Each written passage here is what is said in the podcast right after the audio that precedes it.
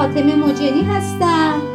بشنوید ادامه حکایت علاءالدین ابوالشامات در شب دویست و شست و سوم از هزار یک شب. گفت ای ملک جوانبخت احمد قماقم فرمان از خلیفه گرفت که به خانه ها در آمده تفتیش کند. پس سه میخ میسین و سه میخ آهنین و سه میخ فولادین به دست گرفته نخست قصر خلیفه تفتیش کرد.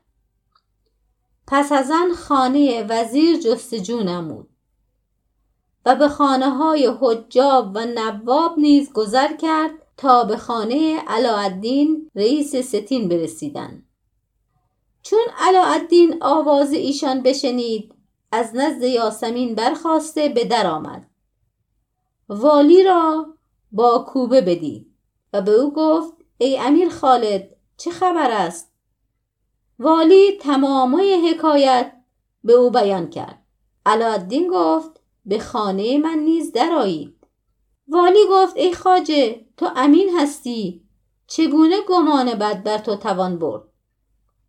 علاءالدین گفت ناچار باید خانه من جستجو کنید پس قاضی و والی به خانه در آمدن و احمد قماقم پیش رفته به لوهای رخام که به خانه گسترده بودن نظاره می کرد تا بدان لوح برسید که چیزها را خود در زیر او خاک کرده بود. پس سیخ به رخام گذاشته به توانایی تمام فرو برد. در حال رخام بشکست و زیر او چیزی بدرخشید. احمد گفت ماشاءالله از برکت قدوم ما در این مکان گنج پدید آمد. پس قاضی و والی پیش رفته نظاره کردند. تمامت آن چیزها در خانه علاءالدین یافت شد. آنگاه ورقه را به مهرهای خود مهر کردند و علاءالدین را گرفته دستار از سر او برداشتند و همه اموال او را ضبط کردند. و احمد قماقم کنیز او یاسمین بگرفت و او آبستن بود. پس او را به مادر خود رسانید و به مادرش گفت این را به خاتون زن والی برسان. آنگاه عجوز یاسمین را گرفته به نزد زن والی بیاورد. چون هیزلم کنیزک را بدید عافیت به دور را یافته و در حال از بستر برخاست و فرحناک شد و به نزد یاسمین رفت. پس یاسمین خنجر بگرفت و به او گفت از من دور شو وگرنه تو را بکشم و خود را نیز بکشم. مادر هیزلم به یاسمین گفت ای روسبی بگذار تا پسرم از تو به مراد خیشتن برسد. یاسمین گفت ای پلیدک و ای سگ نصرانیان در کدام مذهب جایز است که یک زن دو شوهر بگیرد؟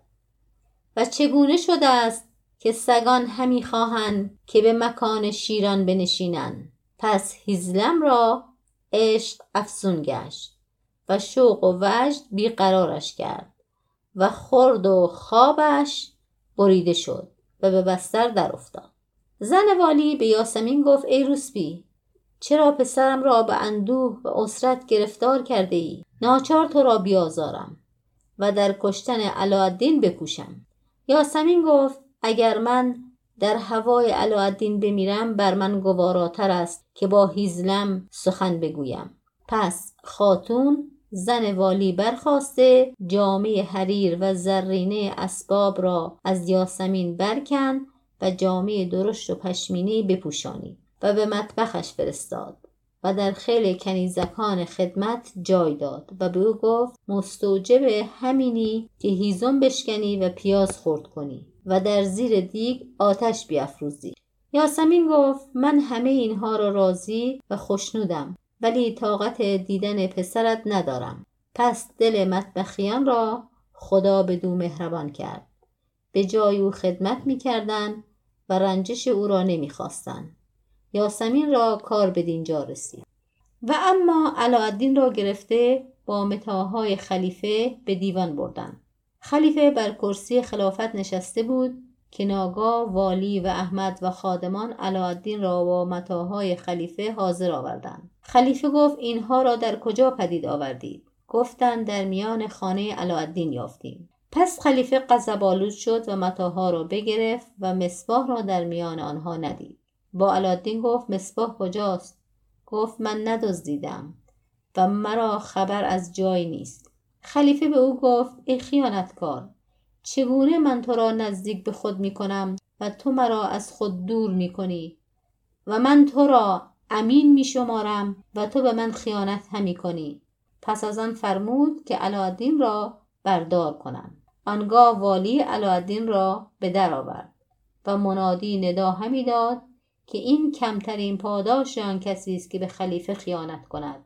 چون مردمان این ندا بشنیدند در پای او به تفرج برآمدند. علادین را کار بدین گونه شد. و اما احمد دنف با زیردستان خود در باقی به عیش و نشاد نشسته بودند که ناگاه مردی از مقربان دیوان به نزد ایشان درآمد و دست احمد دهنف را ببوسید و گفت ای احمد دهنف ای سر سرهنگان خلیفه تو در عیش و نوش نشسته و آب اندر زیر پای تو بستند و از حادثه که روی داده آگاه نیستی.